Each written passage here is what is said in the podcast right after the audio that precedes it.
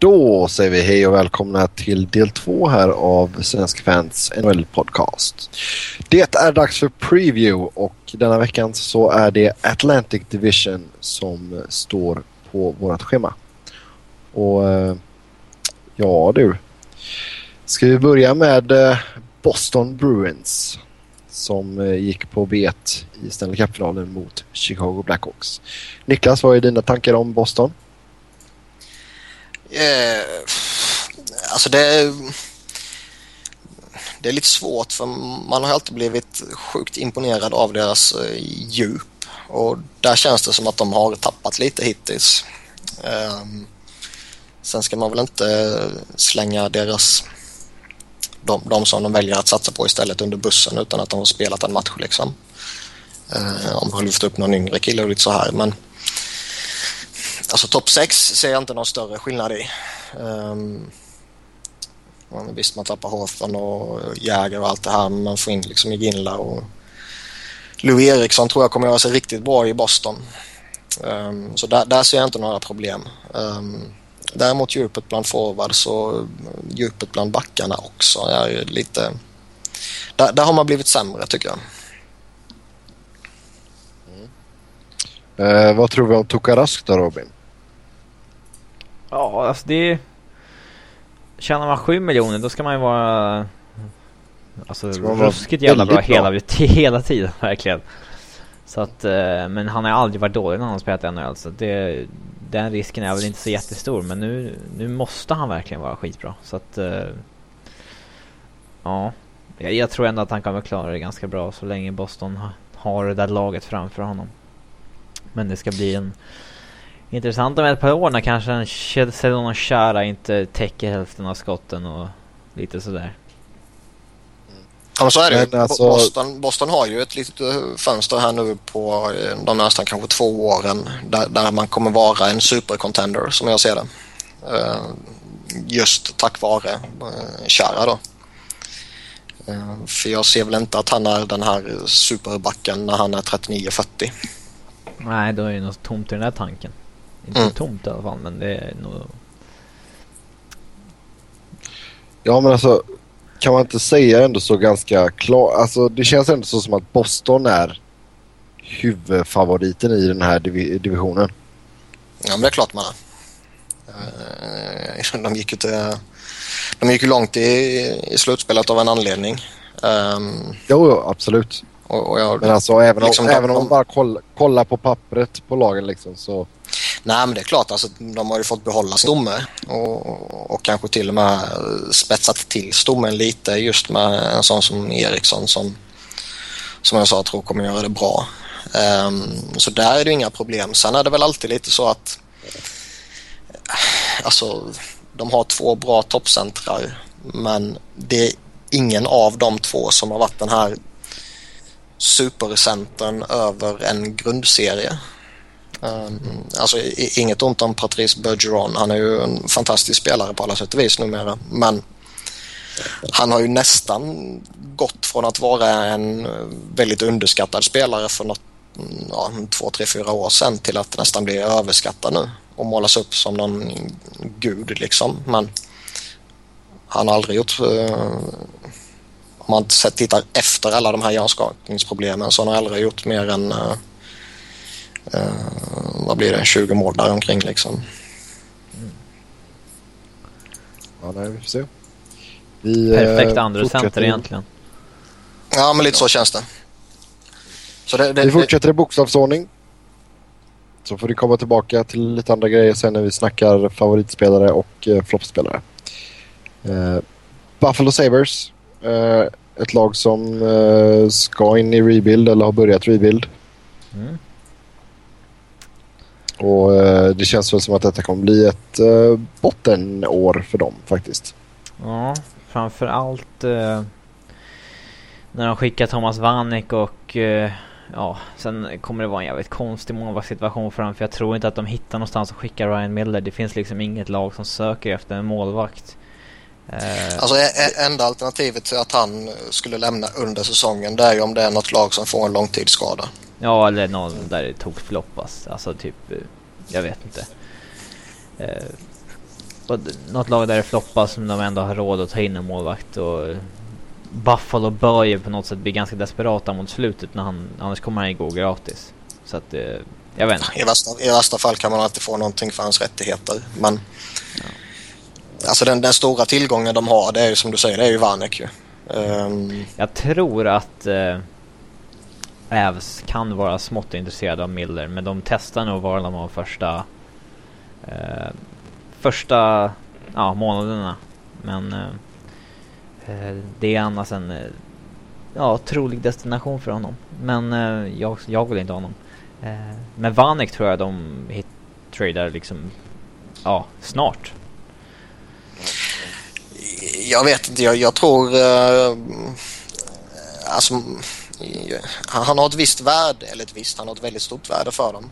Uh, inte bara för sin produktion men just för att han är det här föredömet och jag tror han eh, Alltså han, han är väl den enda forwarden som kan lära liksom Grigorenko och, och alla de här unga killarna som, som ska bli det nya Sabres så småningom. Um, alltså Ville Leino kan ju inte lära dem någonting och Drew Stafford kan ju inte lära dem någonting och jävla Steve Ott kommer ju inte lära dem ett skit ju. Um, så där kommer han fylla en rätt stor funktion tror jag om, om man nu förväntar sig att liksom, det blir Grigorenko och det blir um, Girgensons och Armia och de här kanske får känna på några matcher. Då, då, då, tror jag det finns en vinning i att behålla honom i några månader så att säga. Um, för väljer man att behålla honom fram till trade deadline så kommer det bli ett uh, snuskigt jävla budgivning om honom ju. Mm, det, är då för, det är då klubbar har råd också. Just nu ja, så är det ja. bara fem, sex stycken som har, kan ta in honom ens. Om de inte ger upp en välbetald spelare tillbaka. Ja men det är det och det är först där omkring som lag kommer börja bli riktigt desperata också. Mm. Hade han tradats nu så hade det ju varit intressant med uh, Island där som han gick in bredvid Tavares. Men övriga lag som har råd med honom ser jag inte. Jag menar Calgary, de också en rebuild. Florida. Uh, uh, nah, han tjänar lite för mycket pengar för att... Och Florida kommer dessutom tappa honom efter... Ja, till sommaren. Ottawa var mm. inte heller riktigt utrymme. Um, ja, jag tror inte Avs heller eller Blues måste ta in Peter Angelo. Så Nej. Nej. Nej, luckan för att uh, ta in honom kommer ju uppstå framåt trade deadline. Uh, eller någon, några veckor strax innan. Um, jag tror att uh, Buffalo kommer lida en del av att en, Ryan Miller kommer vara duktigt omotiverad i år när det kommer gå skitdåligt och han har varit omotiverad de senaste åren överhuvudtaget. Så att... Ja, alltså det gick ju mycket snack när, efter säsongen här att han redan ja, en, en liten eh, uh, Roberto Longo light liksom hade ställt in sig på att, på att lämna och, och liksom börja om karriären någon annanstans. Men så blev det inte så för eh, liksom, marknaden var som den var. Uh, så det är lite intressant också om allt det snacket stämmer och han nu ska ja, komma tillbaka helt enkelt. Ja, vi får se. Men alltså skulle Miller gå till Free Agency och sänka sina lönekrav lite så borde han kunna hitta ett nytt hem i alla fall. Det kan han nog göra ja, även om man har sina lönekrav, tror jag. Målvakt med bra stats är det alltid folk som är villiga att betala för. Fast han, har han inte sagt att han vill till uh, Western Conference? Jag för, jag, jag, nej, jag har för mig det. Ja. Och, jag menar, det kan lika gärna varit att det var Buffalo som liksom föredrog att skicka honom dit. Och Patrick Raw fick Fick ju frågan vem hans favoritmålvakt var i NHL och då sa han ju Ryan Miller. Ja, sådär ja. ja. Vi får väl se om han dyker upp i lila nästa säsong då. Eller kanske till och med denna. Något annat du vill säga om Buffalo eller ska vi ta oss vidare? Det finns. Alltså de, de har ju något spännande på gång. I, i, och nu menar jag inte i år utan in i framtiden. Med uh, alla de här killarna som de lyckas samla på sig. Jürgensen. Så det mm, någon form av framtid eh, som ser hygglig ut går man ju mot. Eh, frågan är bara om man kan ta sig igenom den här eh, rebuild mode på alltså hyggligt fort. För det verkar ju som att ägarna med Pegula i spetsen och så här är tycker det är helt okej okay att gå in i en rebuild mode men det får inte ta för lång tid. Ja, exakt. Sen gäller, sen gäller det att man... Fansen måste ju ha lite tålamod också. Det är ju, det är ju inte ja. alltid det lättaste. Nej, det är kanske det svåraste. Mm. Sen måste de ju signa ja. Cody Hodgson som fortfarande inte har kontrakt. Men jag vet inte. Mm. Ja. Det, det borde de ordna någon gång tycker man. Mm. Yes. Ja, han tycker det. Vi tar oss till Michigan där vi hittar Detroit Red Wings. Och uh, nu är de i Eastern Conference som de har velat så länge. Mm. Mm, kan sluta gnälla. Nio svenskar i truppen. Yep. Räknade jag på idag faktiskt. Sa inte vi det sist också? Ja, det är mycket möjligt. Men jag räknade på det. Ja, gör man väl så fort man pratar Detroit. ja. uh, alltså jag... När det blev klart att Detroit skulle flytta till Eastern så var man väl inte direkt lika rädd som man skulle blivit för några år sedan. Um, men jag tycker efter det de har gjort under sommaren här så uh, är man ändå imponerad av dem. Sen tycker jag fortfarande att de har en, en backbesättning som inte alls kommer uh, vara en backbesättning som liksom, om man säger, är jämbördig med den väldigt starka forwardsbesättningen. Um, så någonstans kommer de vara ett topplag utan att kunna hota in i det sista tror jag, om man säger så. Mm. Men är, är, Detroit ett sånt lag som skulle kunna snafsa åt sig en back där vid trade deadline? Alltså Ken Holland, ja, alltså... Ken Holland gillar inte att göra sådana där big moves. Det, det har han ju bevisat. Men de verkar vara lite typ Arsenal i fotboll. Att de, eh, de var och hugger på Bowmister men de liksom inte är redo att betala det här eh, det som priset är. Och så går de miste om... Eh, att det, det är lite så Ken Holland har jobbat senaste året. Han är och, han är och nosar för mycket men betalar inte riktigt upp vad som krävs. Eh. Men då är frågan vem som blir Detroits Mesut Özil. Ja. Jag vet inte. ja, det finns ingen. Det finns bara en Özil. Um, alltså, ja, du gillar ju honom nu ja. Jajamän, världens bästa spelare. uh, Nej men som sagt jag, jag är imponerad av vad Detroit har gjort uh, under sommaren här och uh, en sån som Alfredsson, han kommer ju inte lyfta laget på det sättet men det är givetvis en väldigt kompetent spelare och någonstans kommer han nog få en nytändning i, i en ny organisation och gå in och spela med en Datsjuk eller Zetterberg eller båda två kanske. Det, det kommer nog bara lyfta honom. Ja, det är nog 60 poäng att hämta där i alla fall. Mm. Steven Wise tror jag är något liknande. Uh, kunde han ligga kring 60 poäng i Florida så kommer han, eh, eller bör han kunna ligga på minst samma siffror i, i Detroit. Absolut.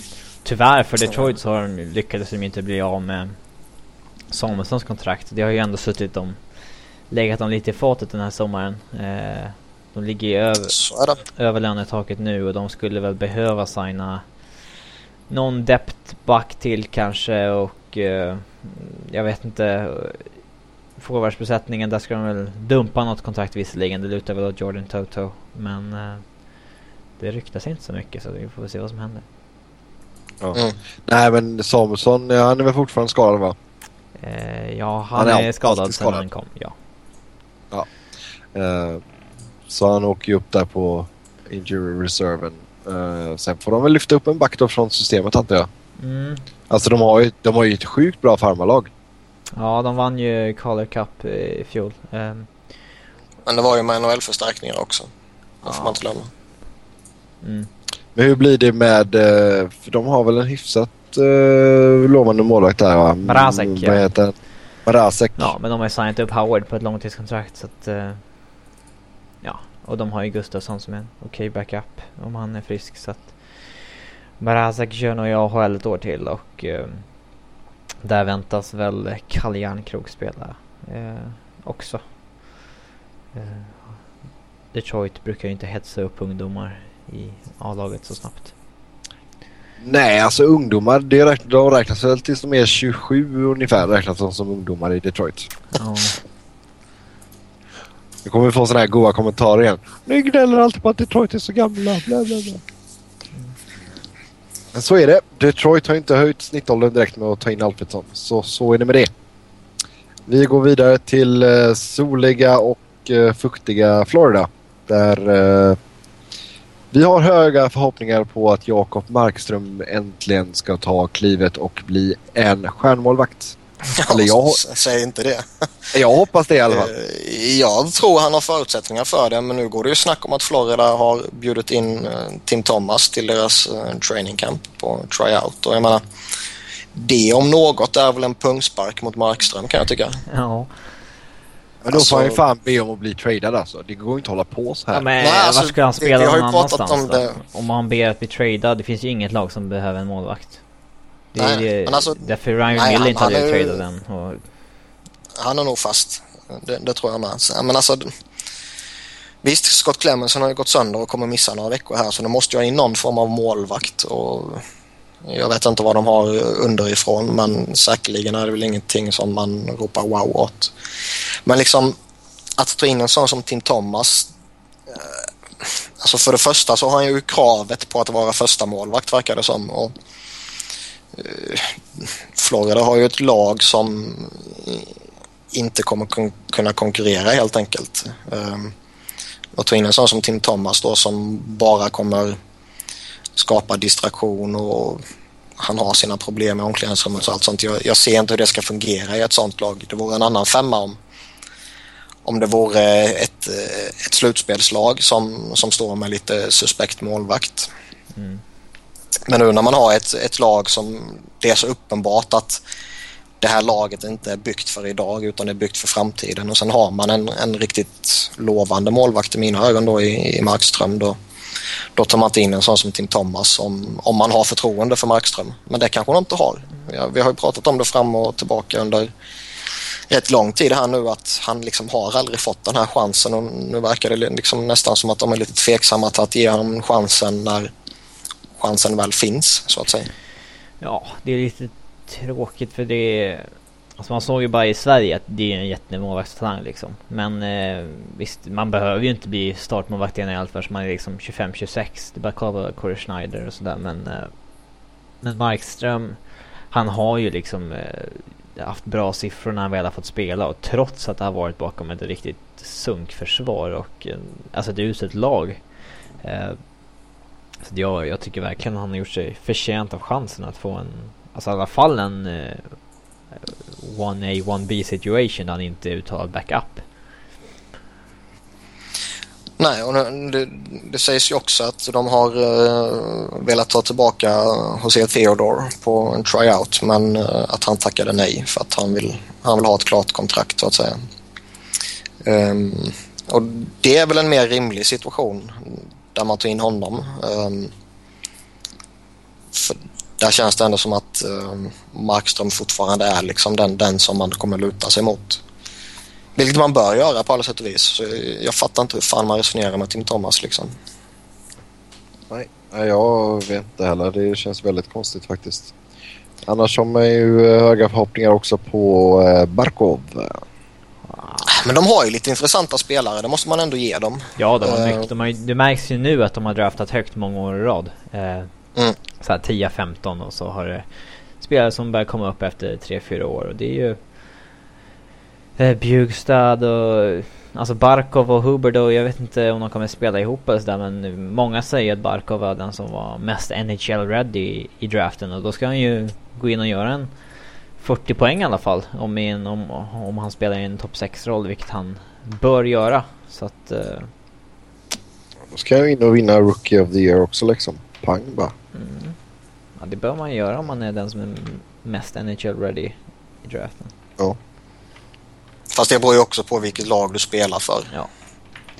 Florida är ju kassa, det går inte att uh, komma ifrån. Men... Uh, mm. Ja. Sen får vi inte glömma att de kan ha gjort sommarens fynd i Scott Gomez. Ja, så de borde nog ha resignat Peter Mueller. Jag vet inte riktigt... Uh... han ville ju ha för mycket pengar jämfört med vad de ville ge honom verkar det som. Ja, men klåten. Betalade de så jävla bra? Nej, men han kanske inte har samma krav på att spela där som i Florida. jag vet inte. Nej, men jag, jag håller med dig. Jag tycker också det är märkligt för Florida är ju liksom i en sån här situation att de om några ska ju kunna chansa. Eh, de har tagit in en sån som Brad Boys nu på tryout här också. Det är i och för sig någonting jag tror kan vara vettigt för deras del. Eh, för de behöver eh, offensiva förstärkningar, så enkelt är det. Däremot är jag väl tveksam till om han är någon som kommer gå in och producera utan en liksom riktigt bra center som han hade i Tavares i, i Islanders. Ja, sen eh, tar vi oss till Kanada och eh, Montreal Canadiens. Och eh, här har vi ju våran fråga då. Alltså har man ett lagbygge som kan hävda sig i ett slutspel? Alltså jag trodde ju lite på dem eh, förra slutspelet här nu men eh, alltså jag tycker fortfarande att det, de är för klent byggda. Um, Carey Price, om man börjar bakifrån, har ju en, um, en väldigt hög högsta nivå men också en väldigt konstig lägsta nivå. Um, Konstig, jag skulle säga att den är helt bedrövlig. ja, jag var lite snäll bara. Uh, så han måste ju någonstans hitta en jämnhet först och främst för att de ska kunna utmana på något sätt. Backbesättningen, ja den tycker jag är rätt så schysst ändå nu när Markov börjar um, bli frisk igen så att säga. Så den tycker jag man ska vara mer än nöjd med. Och skulle det inte funka den här säsongen heller eller ja, hur man nu ser på vad funkar så att säga. Så eh, är det ju bara Josh Gorges som har kontrakt över eh, en längre tid också. Alla andra kontrakt går ju ut om ett år. Så där kan man ju pyssla med lite om man vill. Eh, forwardsmässigt skulle jag säga att det är eh, för mycket skills och för lite muskler. Om man ska generalisera det lite övergripande. De hade behövt en äh, platterback. Nej, men liksom någon... någon äh, ja, jag vet inte, men en offensiv stor kraft så att säga som man vet kommer göra sina poäng och som kan sätta tonen i, uh, i en match också. Uh,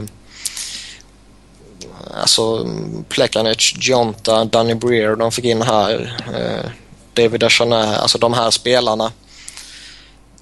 Det är inte de som går in och tar över en match med sitt fysiska spel. Det är någonting jag saknar i deras lagbygge och det, det tycker jag är en rätt viktig ingrediens i ett framgångsrikt slutspelslag. Ja, uh, Robin har du någonting att tillägga om Montreal? Nej, inte direkt. Nej. Då rör vi oss vidare till uh, Ottawa. Och uh, som sagt det blev ju chocktillstånd nästan när Alfredsson uh, försvann. Men chocken kanske har lagt sig lite nu och folk kanske inser att Bobby Ryan kanske är ett uppköp ändå. Mm. Men det är väl en de hyr väl honom i två år i stort sett. Så att... Eh... Ja men det vet man ju inte. Han kanske kommer trivas jättebra. Kanske. Han bara, det är jättefint här i Ottawa och jag käkar ja, poutine och... Fan, man vet det, aldrig. Ja. Fast det, när man pratar Bob Ryan så är det ju oundvikligt att liksom hinta om den eh, kopplingen som jag tror Robin är på väg att göra. Mm. Och så till Ed. med, ja, Eh, så den, den, kommer nog alltid finnas där till han eventuellt skriver på ett nytt kontrakt. Eh, så det finns ju en risk att man har honom i två år bara. Men, man var tvungen att göra uh, någonting där efter Alfredsson-grejen. Ja, precis. Uh, och på pappret känns det väl ändå som att en toppkedja med Spetsa, Ryan och Mila Michalek bör kunna fungera rätt vettigt. Um, och Paul McLean sa ju att de skulle testa det i början på training camp här i alla fall. Eh, enda risken med det, det är väl att då ser det helt plötsligt väldigt tunt ut bakom dem.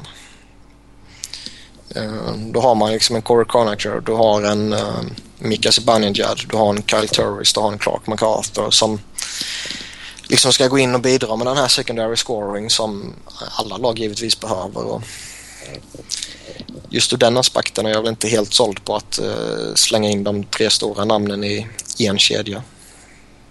Mm. Kanske blir att de får lira powerplay ihop. Mm. Alltså det, det de har bakom ändå för sig, det är ändå spelare som i fjol visade att de kunde... nog fortsätta utvecklas. Ja men de, de visade i fjol att de kunde bära det här rätt bra när stjärnorna var borta. Så det är ändå... Eh, det, är, det är intressanta spelare. Alltså Zibanejad, han kan lika gärna ja, en liksom 50-60 poäng säsong känns det som. Som att han kan ligga kvar på den nivån han hade i fjol. För det är en spelare som jag tror kommer explodera poängmässigt förr eller senare. Uh, men uh, Kyle Turris tror jag är pålitlig med 50-60 poäng. Uh, Clark Arthur tror jag är ändå ett bra, en bra signing av Ottawa. Uh, där också en som var lite liksom mobbad i Toronto och använd konstigt och sådär. Eh, så att uh, där tror jag att de gjorde någonting vettigt Ottawa. Uh, eh, men jag är väl mycket mer, alltså Eh, Erik Karlsson är ju eh, Erik Karlsson och eh, Phillips håller väl fortfarande. Mark Metha är rätt underskattad och bra men eh, bakom dem så känns det väldigt tunt på backsidan. Från Jared Cowen osignad också. Han kommer väl få ett kontrakt så småningom. Ja. Sen är ju ny, ny, nyckeln är att Craig Anderson fortsätter spela bättre än vad han egentligen är, om man kan säga så. Mm. Annars kommer Lener in och äger, vet du, det är inga problem. Nej, det finns jättestora problem där. Robin Lener tror vi mycket på också. Nej. Jo, men det gör vi. Han är bra. Nej, jag gör det. Jo, det gör vi visst. Jag och Robin gör det. Två mot en. Så, eh, vidare till Tampa Bay. Och... Eh, alltså, är det inte dags för Tampa Bay att göra något vettigt? Ja, skicka Stamkos. Nej. Vad menar du med att göra något vettigt? Alltså, nej men alltså att jag menar ta sig ett slutspel och verkligen ja, liksom, alltså, gör, gör, ett, gör ett avtryck. Jag tycker det är bedrövligt att en sån underbar spelare som Stamkos Alltså jag diggar honom skitmycket. Ja, eh. Och eh, alltså... Nå någonstans känns det ju fel när man har ettan och tvåan i poängligan. Och eh, vad kom de näst sist eller vad, vad de nu kom? Det, det minns jag inte exakt i de eh, målvakts... Bishop och Lindback det är en okej okay 1A, 1B situation nu tycker jag. Den är ändå bättre än de har haft på många år. Eh, backsidan är ju... Ja, Brewer börjar bli trött. Sami Salo är eh, trött. Eh, och eh, Hedman är i och för sig på väg uppåt. Han börjar ta de här stegen. Och, men liksom det... Det är lite för många konstiga grejer Iceman har gjort som liksom... Eh, kastar de tillbaka ett steg hela tiden. Som det här Matt Carl-kontraktet och... Eh, alltså det är klart... Alltså jag, jag tycker hela lagbygget ser ja, tunt alltså ut visst, eh, det var förmodligen rätt att köpa ut Le Cavalier men de är inte bättre nu. Det är de inte. Eh, efter att de tog in Filippa och ut med Le Cavalier. Eh, men eh, ja, det, det hänger en del på Jonathan Duran också. Han har ju potential att gå in och göra liksom en 50-60 poäng en rookie-säsong om han liksom får bra kedjekamrater och sånt där. Och, eh, får de ytterligare en sån så har de mycket vunnet. Men eh, det har alltid varit spelare som gör mycket poäng där och de har ändå inte kommit någonstans. Det är lite... Nej men det är det som är, alltså då, tittar man på forwards, visst de har en jävligt stark topp 6 men liksom bottom 6 är ju i det närmsta bedrövlig. Mm. Um, om man bortser från kanske Nate Thompson liksom. Men... Är det, är det SHL-klass? ja, nästan snudd på ibland. Nej, men sen är det svårt med Tampa också för de har ju rätt många unga killar som imponerar i AHL. Uh, eh, och som har slussats upp lite här och där och Corey Conacher som, som man bytte bort var ju ett exempel på det. och man har en Brett Connolly och man har en Tyler Johnson heter väl han som pissar in poäng där nere och eh, Killorn var väl eh, rätt vettig där nere också. Så man har ju lite folk som kommer hela tiden. Så Frågan är om man har någonting på gång eller om det blir det här som, som Robin sa att det, man kommer göra poäng och kommer ha en bra offensiv men ändå kommer man bara ligga där man ligger liksom. Um, backbesättning tycker jag är suspekt som Robin sa. Ja. Det, det är mycket på Victor Hedmans ja. axlar när det kommer till backbesättningen. Han måste ta ett uh, jättekliv igen. Mm. Yes. Vi önskar honom lycka till. Nej. Sista laget då. Toronto Maple Leafs. Klassisk organisation som på något sätt alltid lyckas att uh, föppla till det. Ja, de är lite Hammarby över hockey faktiskt. Men... Uh, ja. Ja, det...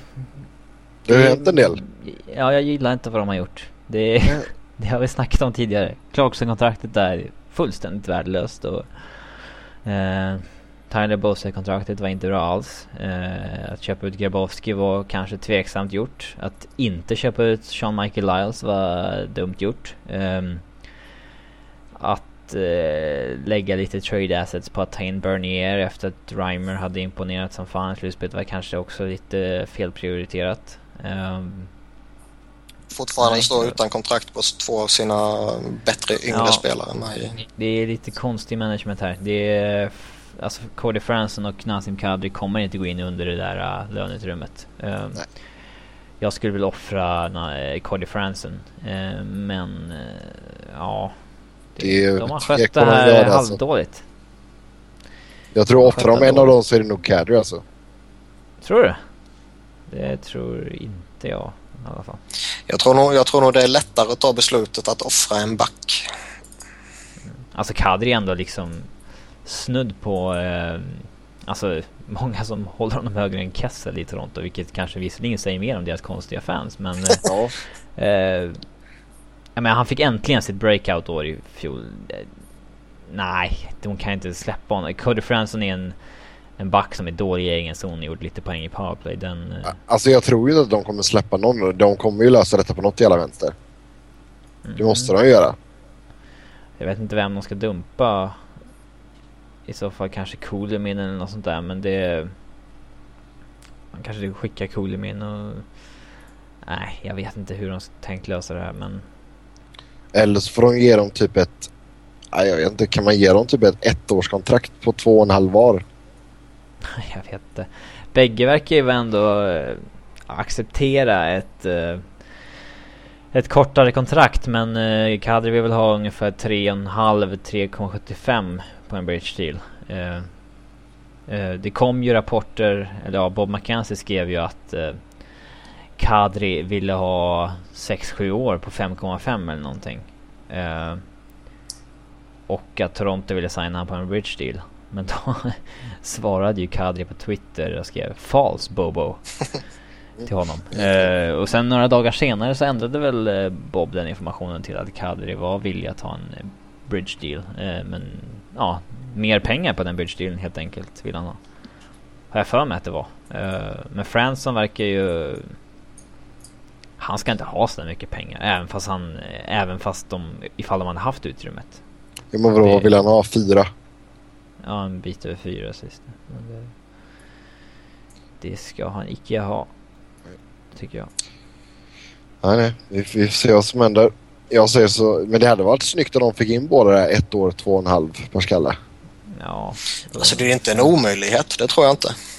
Um, men det kommer nog... Någonting måste dumpas då. Det kommer nog krävas någonting, ja.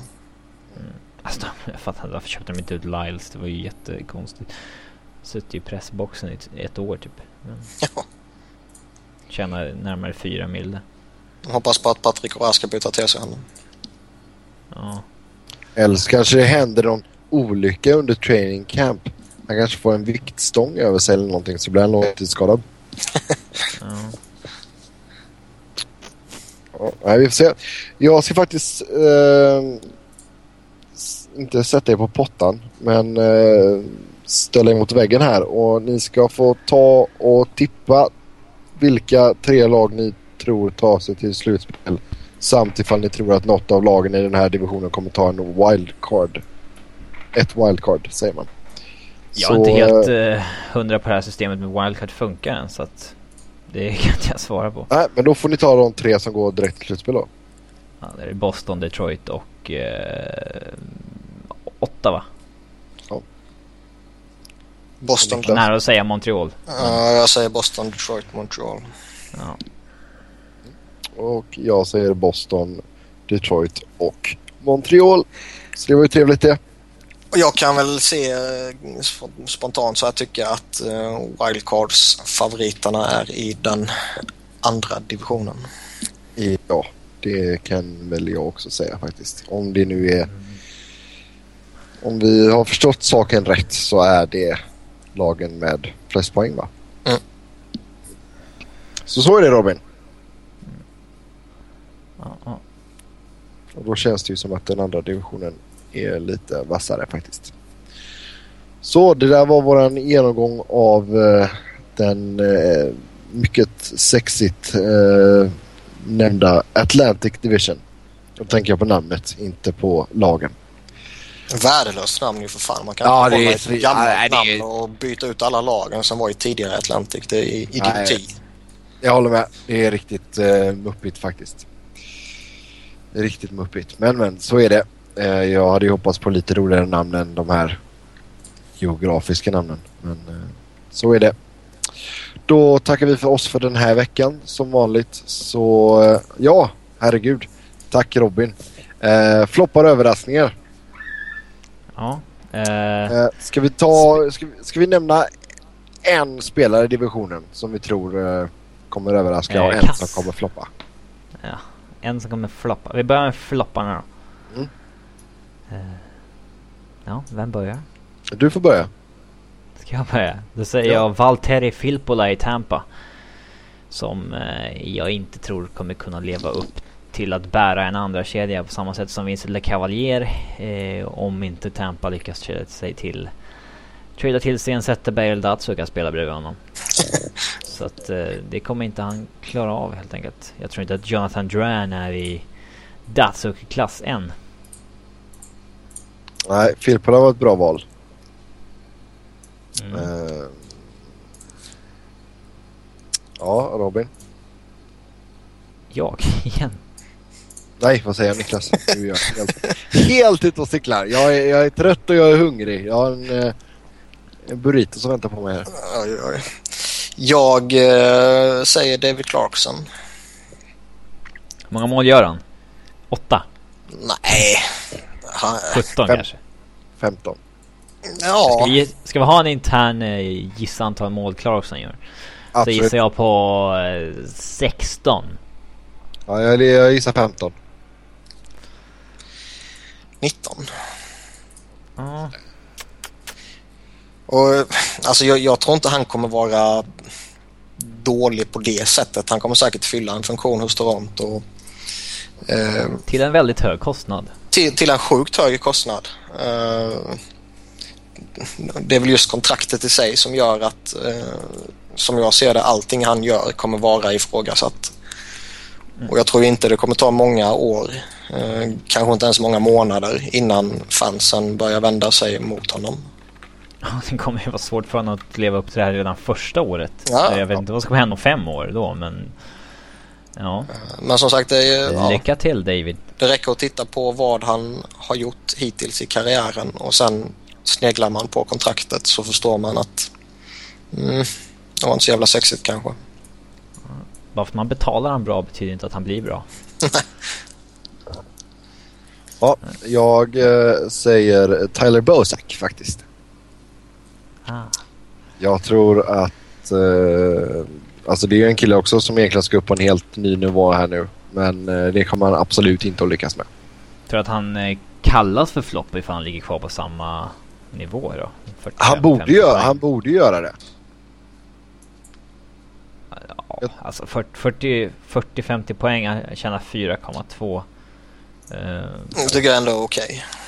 Jag tror inte han gör... Max 40? Sen beror det på vi- vilken roll han får också. Vilken Ja. kedja kommer han spela i? Kessel verkar ju liksom ha lite kompiskort på honom. Att han får lira med Kessel hela tiden. för att eh, Kessel gillar honom typ. Han bara är en skön snubbe över med honom. Kessel skulle väl också kunna ligga till... Jag, vet inte, jag tror att det blir någon i Toronto alltså. Jag tror inte de kommer ha en bra, bra år här. Nej, man, alltså man, eh, hade Bernier hamnat i ett lag där han liksom hade varit en tydlig etta nu, då hade det kanske kunnat varit han. För han har ju liksom aldrig prövat på det. Men nu kanske han fas, fasas in lite långsamt. Så Ja, vi får se. Vi får se, vi får se. Uh, ja, spelare som kommer att uh, överraska oss då. Eller som kommer att vara jättebra. Kan börja med Robin där. Då säger jag Steven Wise i Detroit. Um, han var tillräckligt bra för att göra 60 poäng i Florida. Han fick möta motståndarnas bästa backpar och nu kommer han uh, ja, bli lite skyddad av att de andra får möta Chara och Webber och de här. Så ja, han kommer ändå spela med ruskigt bra spelare i den andra kedjan. Om vi leker med tanken att Datsuk och Zetterberg lirar i första. Eh, så att han inte lirar med en av dem. Det är möjligt att han gör det till och med. Men vi säger att han inte gör det. Så eh, kommer han ändå förmodligen att spela med en av Franzén och Alfredsson. Eller båda. Eh, och Nyqvist uppe med Datsuk och Zetterberg. Så att eh, han kommer ha väldigt bra kedjekamrater. En optimal roll för honom att leverera i, tror jag. Jag säger Lou Eriksson i Boston. jag, jag tror att äntligen kommer han få det erkännande som han eh, förtjänar när han är i ett lag som har eh, mer tv-tid och eh, ja, mer mediebevakning överhuvudtaget på sig än vad Dallas eh, någonsin har haft. Men den här tiden Så. när eh, Louis var underskattad är väl lite förbi? Ja. Ja, det är den väl. Men jag tror ju att så, han kommer att komma fram och jag säger inte superstjärna men han kommer att bli en ordentlig liksom, star nu. Det har, det har han inte riktigt varit innan. Det, det kommer vara mer... Glamour kring honom nu. Ja, men lite mer gemene man som kommer veta ah, oh, Louis Eriksson. Yes, I know him. The tough guy from Boston. ja, från Boston. Ja, det är bra. Ja, Niklas. Eh, jag hade ju Steven Wise från början. Men sen kom ju Robin in och, och gnällde så då sa jag att okej, okay, då kan du ta honom. Så tog jag Louis Eriksson istället. Så vem tar du nu då? Ehm. Så kom jag där och hijackade den. Fan vad fint. Ja, nej det är fan inte okej. Okay. Um, kan man spontana fram någonting då? Um,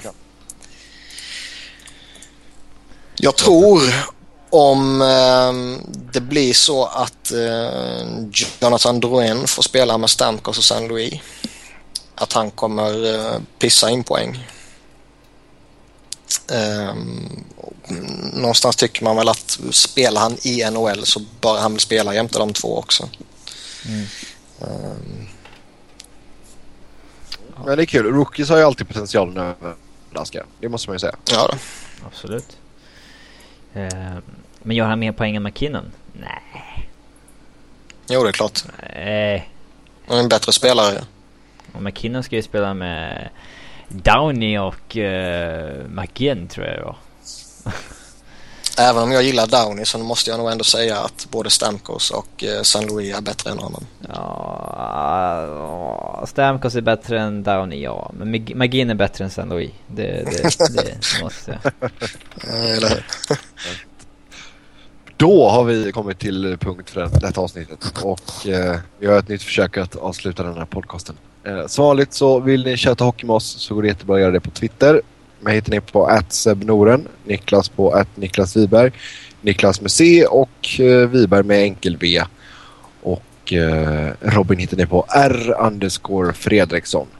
Tills nästa gång, ha det jättebra så hörs vi. Ciao! Ciao! Hej.